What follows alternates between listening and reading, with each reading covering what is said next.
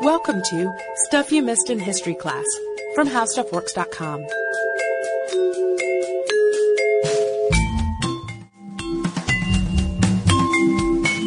Hello and welcome to the podcast. I'm Deblina Chakraborty. And I'm Sarah Dowdy. And we touch a lot on British imperialism in this podcast. And in the stories we usually tell, those pertaining to India in particular, the British tend to dominate and seem like the most powerful governing force in the East Indies. But the story that we're going to tell today is about the island of Java, which is now part of Indonesia. And in the late 1700s, early 1800s or so, when our story begins, it was actually controlled by the Dutch and their Dutch East India Company. So the Dutch had come to control most of the East Indies by this time, along with its very lucrative spice trade. That was kind of the main attraction. And they set up a monopoly system that prevented other European ships from even coming into the area. That's how important the spice trade was to them. And the subject of this podcast, Sir Thomas Stamford Bingley Raffles, was one of the first to try to change all of that and to help the British Empire get more of a foothold in the East. Raffles is now best known as the founder of Singapore, but years before making a move into Singapore even entered his mind, Raffles successfully helped lead a mission to oust the Dutch from Java and ended up serving as lieutenant governor there for five years in a time known as the British Interregnum. So today Raffles is kind of almost celebrated as a kind of hero, someone who was reform minded, who fought against slave trading in Southeast Asia. He was also a celebrated naturalist who discovered several species of plants and helped found the London Zoo. So he's got a very respectable resume. But during his lifetime, he wasn't always so well thought of by everyone. In fact, his time in Java basically ruined his reputation with the British East India Company because there was one important thing that mattered, and that was making money So we're going to look at what happened there that would have such a ruinous result and how Raffles managed to salvage his career, actually have a successful career in spite of it. But first, a little bit on Raffles' background, just because it makes what he did later even more surprising and impressive, to me at least. Raffles was born into a modest middle class family. His father, whose name was Benjamin Raffles, was a merchant captain in the West Indies trade, and Stamford Raffles was actually born on board his father's ship off the coast of Jamaica on July 6, 1781. And Raffles is known as only having had a couple of years of formal schooling. He had to leave boarding school at age 14 because his family was having some serious financial trouble. And at that time, he got his first job with the British East India Company as a clerk. Which sounds young, but I think that was kind of the norm. You would enter the Navy at a young age, and by extension, you'd enter like a trading company pretty young. Yes. But a couple years after he did that, his father died, and that put a lot of extra pressure on Raffles for having to support his mother and his four sisters completely on his own. But he didn't just, you know, get down to work and forget about everything that he was interested in himself. Even though he never resumed formal schooling, Raffles continued to study the sciences and several languages on his own, and that's, of course, where his interest in natural history started. It kind of reminds me a little bit of James Murray from our English, Oxford English Dictionary episode, somebody who was really self-taught. Yeah, and you remember how impressed we were by him, so when you see what Raffles accomplished, shows, you'll kind of understand why we thought he would make a good podcast subject. So you'd imagine someone who has this much initiative would be pretty good at his job too. And sure enough, by 1805, Raffles had impressed his superiors enough that they appointed him to be the assistant secretary for the new government of Penang in the East Indies. And as we mentioned, the Dutch had a pretty tight grip on the East Indies at this time, but the island of Penang was sort of on the periphery of their sphere of influence, and this was a British attempt to make their move, albeit very tentatively, into that region. Go for something on the edges. Yes. So before Raffles left for the East, he married a widow named Olivia Fancourt, and they set off together on this five month sea journey to Penang. And this was no honeymoon cruise either. The conditions of the ship weren't great. They only made one stop in five months in Madras, so it's not like they were just lounging around, getting to stop at Visiting various ports. places. Right. So again, not a good time, but Raffles managed to use his time wisely. He spent his time aboard the ship studying the Malay language, which was the major language of the area to which he was traveling. And his peers might have thought that this was a little weird, but Raffles seemed to have a natural knack for languages, and learning Malay happened to open up a whole new world for him. He was able to start reading Southeast Asian books, histories, literature, and so forth, and this gave him a better understanding of the Southeast Asian people. Yeah, so when he got to Penang, his knowledge of Malay helped him converse with the locals, and they were pretty impressed and happy that he bothered to learn the language and that he could converse with them in their own language. I'm pretty impressed that he was able to self teach himself so much on the ship with presumably just some books. I know, and I mean, five months sounds go like and a converse with them fluently. exactly. I mean, five months sounds like a long time to be stuck on a ship, but it's really not that long to learn a language. Exactly. So this is probably partly though this ability to learn this language and then his ability to converse so readily might be partly why Raffles has a reputation for having sympathy for the locals because he could talk to them, he could hear their issues and get their point of view. Yeah, and he gathered from talking to them, hey, these people are pretty smart. You know, they were probably stereotyped at the time by a lot of people coming over from other countries, a lot of foreigners, and he was able to kind of bridge that gap a little bit. And these qualities soon caught the attention of a Gilbert Elliot, better known as Lord Minto, the Governor General of India, at a very crucial time. Okay, so we mentioned that the British were already trying to get a bit of a foothold in the East Indies because of all the lucrative trading going on there. But certain events were taking place back in Europe that convinced them that this was the time to make a more significant move, to go for it. So in the mid 1790s, Napoleon and his French Republican forces had invaded Holland, and that meant in the eyes of the British, all Dutch controlled areas were now enemy territory. You know, they had a, a French connection. So the British wanted to invade Java pretty much right away to keep it from becoming a Napoleonic power base. But for years, that was just kind of an idea, something that they were sort of talking about. And then finally, around 1810, Lord Minto got the orders from Britain to, quote, proceed to the conquest of Java at the earliest possible opportunity. Get on it, Lord Minto. So Minto, who by this time had met Raffles and was not only impressed by his abilities, I mean, there weren't a lot of foreigners who were well versed in Malay at this time, so he was pretty well known for this skill. But he also really related to him, Lord Minto did. They seemed to have similar ideas about extending British influence in the East Indies and making reforms. So Lord Minto appointed Raffles to his staff and recruited him to participate in the attack on Java. And that happened August 6, 1811. The British finally made their move. They arrived with a fleet of about 100 ships and 12,000 men near the Javanese city of Batavia. And they took that city without a struggle, pretty much no struggle at all because it had been abandoned by the Dutch. And in fact, the British really didn't have any opposition at all at first. According to an article in History Today by Tim Hannigan, even though the Dutch had about 18,000 soldiers stationed in the area, they decided to just hang back, see what happened, and hope that the British would start dying naturally. I mean, that sounds like they're kind of hoping for a lot there, but Batavia had a really fatal climate, and uh, Westerners would get sick there, get catch fevers, and get sick pretty easily. And that's probably one of the reasons why there weren't a lot of Dutch in the area in the first place. It worked to a certain extent. Some of the British did die of fever in the first few days, but most of them were able to press on further into the island. And by August 26, they were finally engaging the Dutch in battle. According to Hannigan's article, the Dutch actually had an advantageous defensive position in this battle, but their defenses crumbled rather quickly, mostly because a lot of the Dutch troops weren't committed to the Napoleonic cause. That's a big problem. Yeah, so when the British were rounding up prisoners, several of them even said, you know, quote, I am no Frenchman, but a Dutchman. And they'd trample on the French emblems on their uniforms. So they really did not want to be fighting for the French.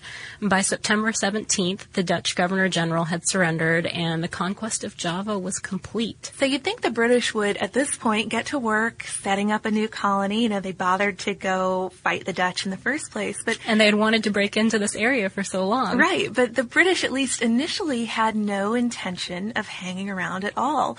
Lord Minto's official orders were to drive out the Dutch, quote, destroy their fortifications, distribute their weapons and other supplies to the natives, and then evacuate all the British troops. It was basically get in there and then get the men out. So both Minto and Raffles had other ideas about Java. They didn't want to just um, immediately give up this place they had won. They thought it would be a mistake to abandon the area, and they had a vision of really turning it into some reformed, lucrative promised land of sorts.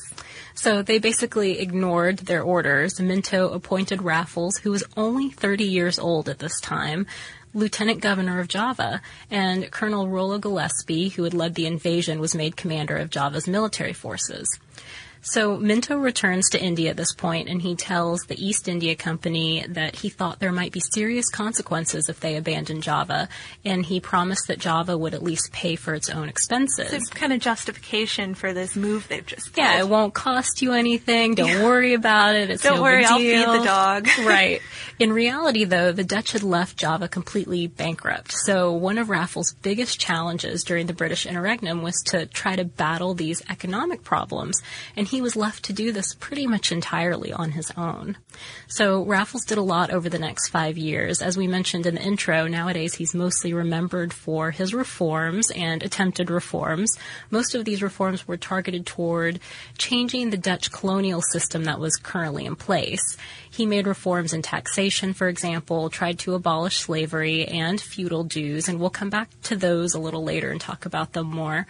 According to a 1981 lecture by Michael Stewart, who's actually a descendant of Raffles, which appeared in the journal Asian Affairs, Raffles also made some more radical reforms, like introducing trial by jury.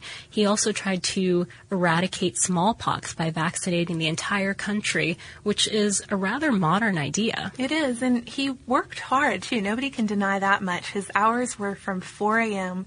to 11 p.m.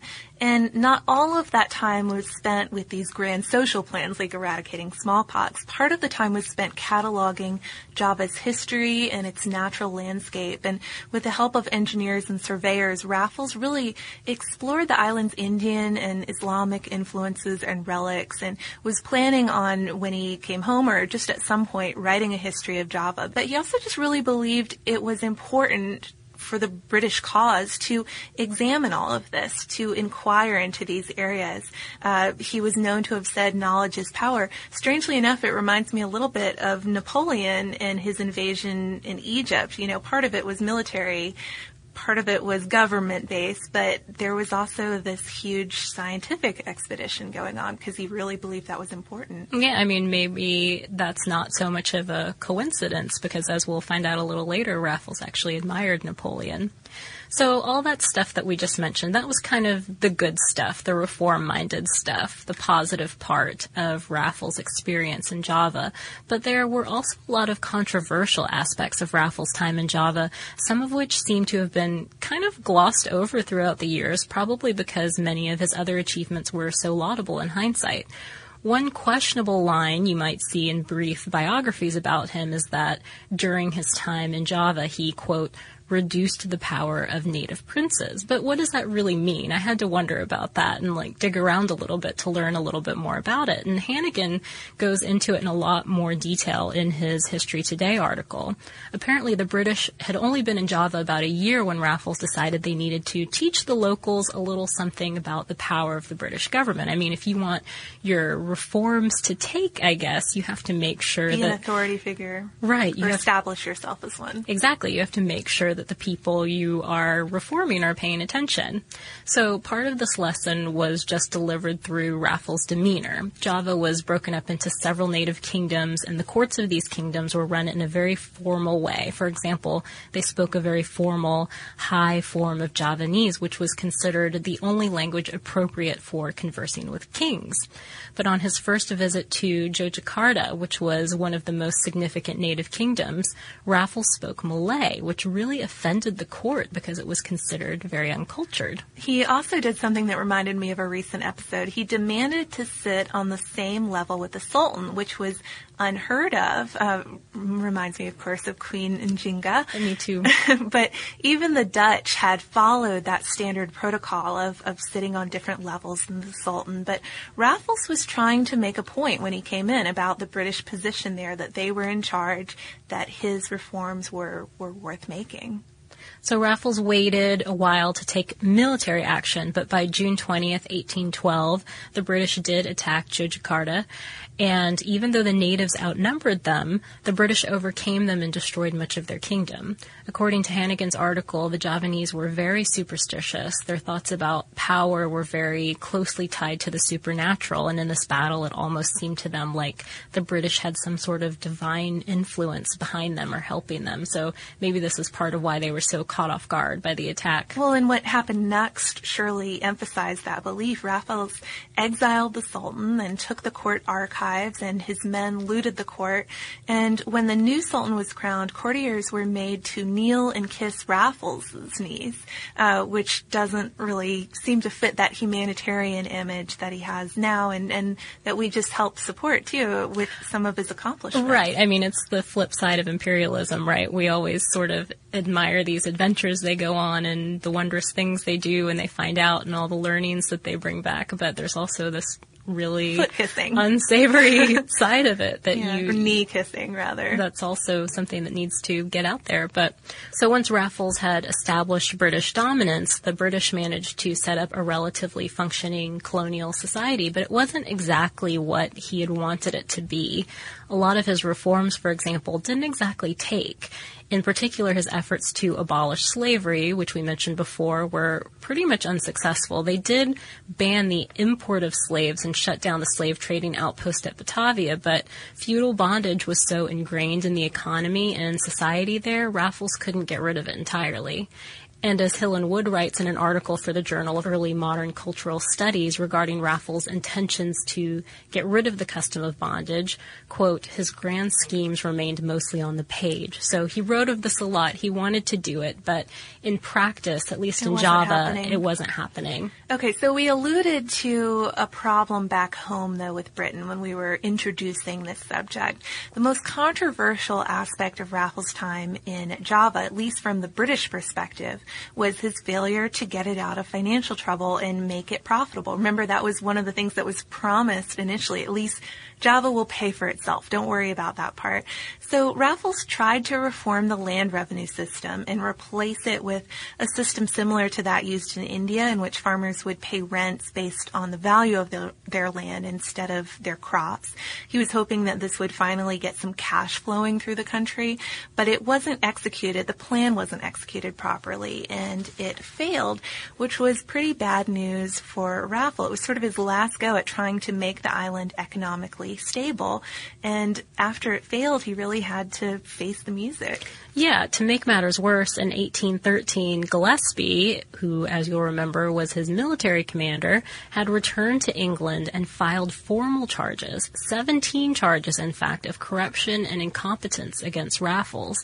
They had never gotten along, Gillespie and Raffles, that is, and were apparently always at each other's throats. So that might have fueled Gillespie's actions a little bit. It had to sting a bit, though, to hear that you had all these charges filed against you back in England. Yes, but Raffles also didn't really have a lot of positive financial results with which to defend himself, and Lord Minto had been replaced by a new Governor General in India, so he didn't have his buddy anymore. He didn't have anyone in the East to lobby for his cause.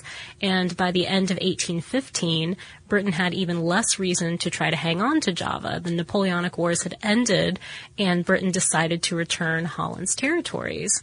But before they could even do that, before they could even make the handoff, Raffles was fired from his post. So they didn't even keep him around for, for that short amount of time. I think it was a difference of like eight months or something. All right. So Raffles, after this disgrace, left for England on March 25th, 1816, with his reputation just completely tarnished. And on top of that, his wife Olivia had died in 1814, which had really devastated him, and his health had begun to go south too. So that point, it seems like, you know, this would be the sad end of the podcast. He seems pretty down on his luck, but things turn around for him in a remarkable way once he gets back to England. Um, although we, we, before he gets back to England, we should note Deblina did mention Napoleon. On the way back to England, Raffles actually got to meet Napoleon, who he had previously admired. He'd been kind of a famous military leader to look up to. But when he actually met the man, he didn't really like Napoleon very much. According to that lecture in Asian Affairs that we mentioned, Raffles wrote to a friend, quote, Believe me, this man is a monster.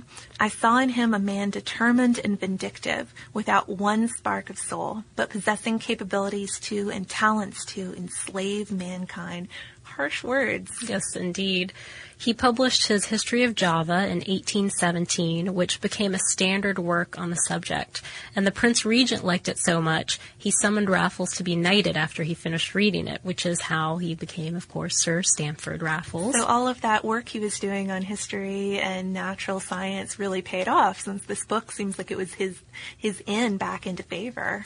It was, and after that he got married again to a woman named Sophia, and they soon set sail again for the east, this time to Bencoolen on the west coast of Sumatra.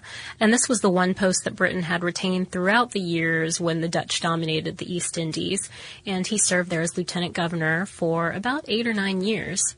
So we don't want to go too much into his work after that, since the focus of this was really Java.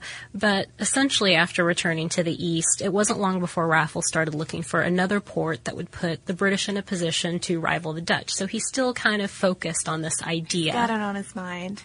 So he set his sights on Singapore, of course, and realized that it was in the ideal position to create a successful trade rivalry. And he got permission from the then Governor General of India, Lord Hastings, to, to do so, to try to set something up on Singapore. But when Raffles got to Singapore, he found that the Sultan there had already signed a treaty with the Dutch. So it seemed like, uh oh, he got there too late. But with a little bit of investigation, Raffles also found that the Sultan the Dutch had signed a treaty with was the younger of two sons of the previous Sultan, who had basically usurped the throne when his big brother was out of town. So what did Raffles do with this little family situation going on? He went and found the big brother, brought him back to the island, and helped him take back his rightful position. After that, of course, the new Sultan, probably pretty grateful to Raffles for helping restore him, entered into a treaty with the British, and Raffles founded and established a settlement at Singapore. Raffles didn't stay long, though. He knew with his reputation and failure at Java that the East India Company officials wouldn't trust anything that he was too involved with, and he didn't want to damage the chances that Singapore would get to be an established colony. So he left instructions on how it should be set up and then returned to Bencoolen. In the intervening years, he had four kids and he made several botanical discoveries, continuing that focus of his on natural history. Among the most famous of these discoveries he made was the largest flower in the world, at least it was at the time. I'm not sure if it still is. And it was named appropriately the Rafflesia arnoldi, and it measured a yard across from petal to petal, but probably isn't something that you'd want to have in your house. It supposedly smells like rotten meat to attract the carrion flies that allow it to propagate. I'm wondering if a few years ago, the Atlanta Botanical Gardens had one of these. I know they they were advertising some sort of stinky rotten meat flower. Really? Yeah. I don't know how many how many there are in the world, but it just brings Little Shop horrors to mind for it me. Does, Audrey too. Yes, but in addition to plants, he also had a love for exotic animals, which we also cover these exotic pet owners from time to time with our historical pets podcasts. And he kept pets like an elephant, monkeys, and tiger cubs. His kids supposedly had a real live Winnie the Pooh in their nursery. Oh, but the end of Raffles' life was marked by tragedy. Um, you thought you were going to get away from that earlier in the episode. In the early 1820s, three of his four children fell ill and died. Uh, Raffles and his wife were in pretty ill health too, and so they started to prepare to return to England.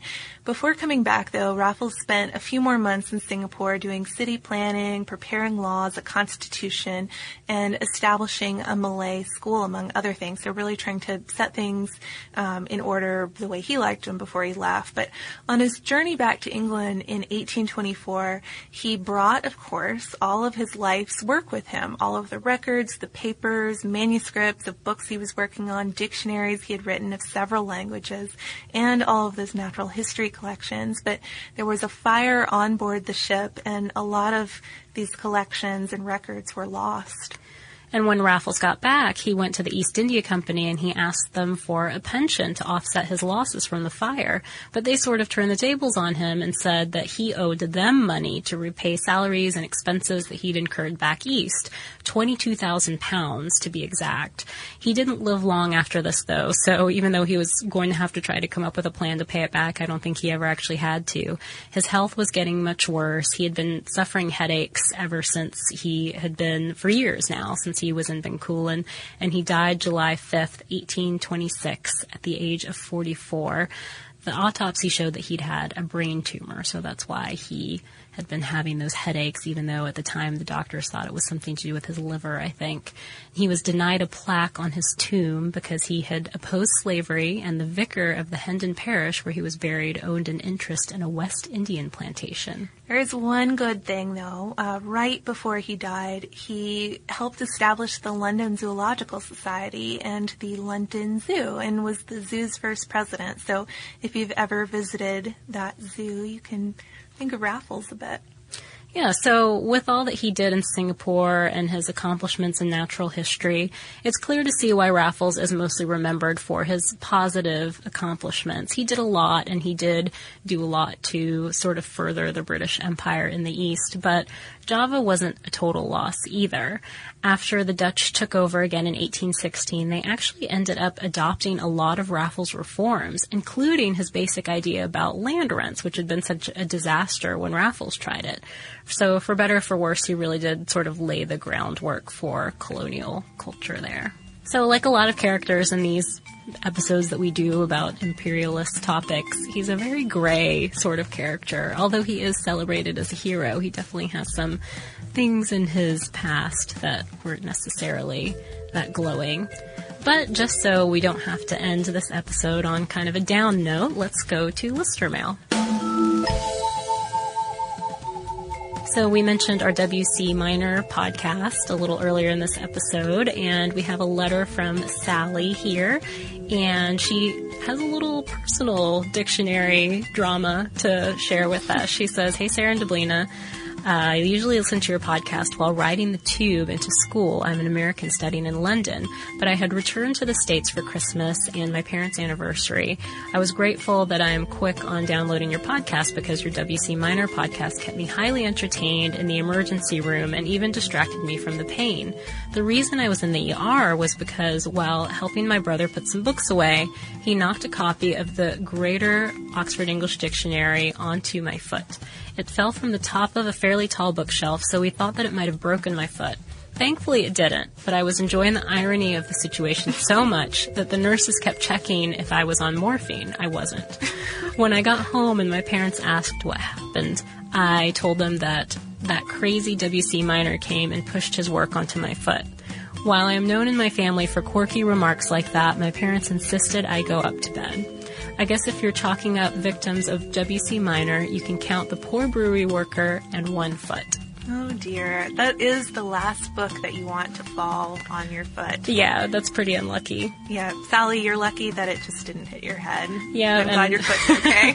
I'm glad we were able to keep you entertained while you were in the ER. Perfect timing. Thanks for sharing your story. If you have any personal stories, hopefully not that tragic, to share with us regarding podcasts, please write us. We're now at historypodcast at discovery.com, not the old howstuffworks.com address anymore. We have switched over over. We have migrated. We are, however, still at Missed in History on Twitter, and we are on Facebook, which are both classic ways to contact us. And if you're interested, as we are, in learning a little bit more about this phenomenon of people being able to learn languages very easily, we have a lot of articles about language learning in the culture section of our website, including articles that address whether young folks learn languages more easily than older ones, and um, and so forth. So if you want to look up a little more about that, you can do that by visiting our homepage. We're at www.howstuffworks.com.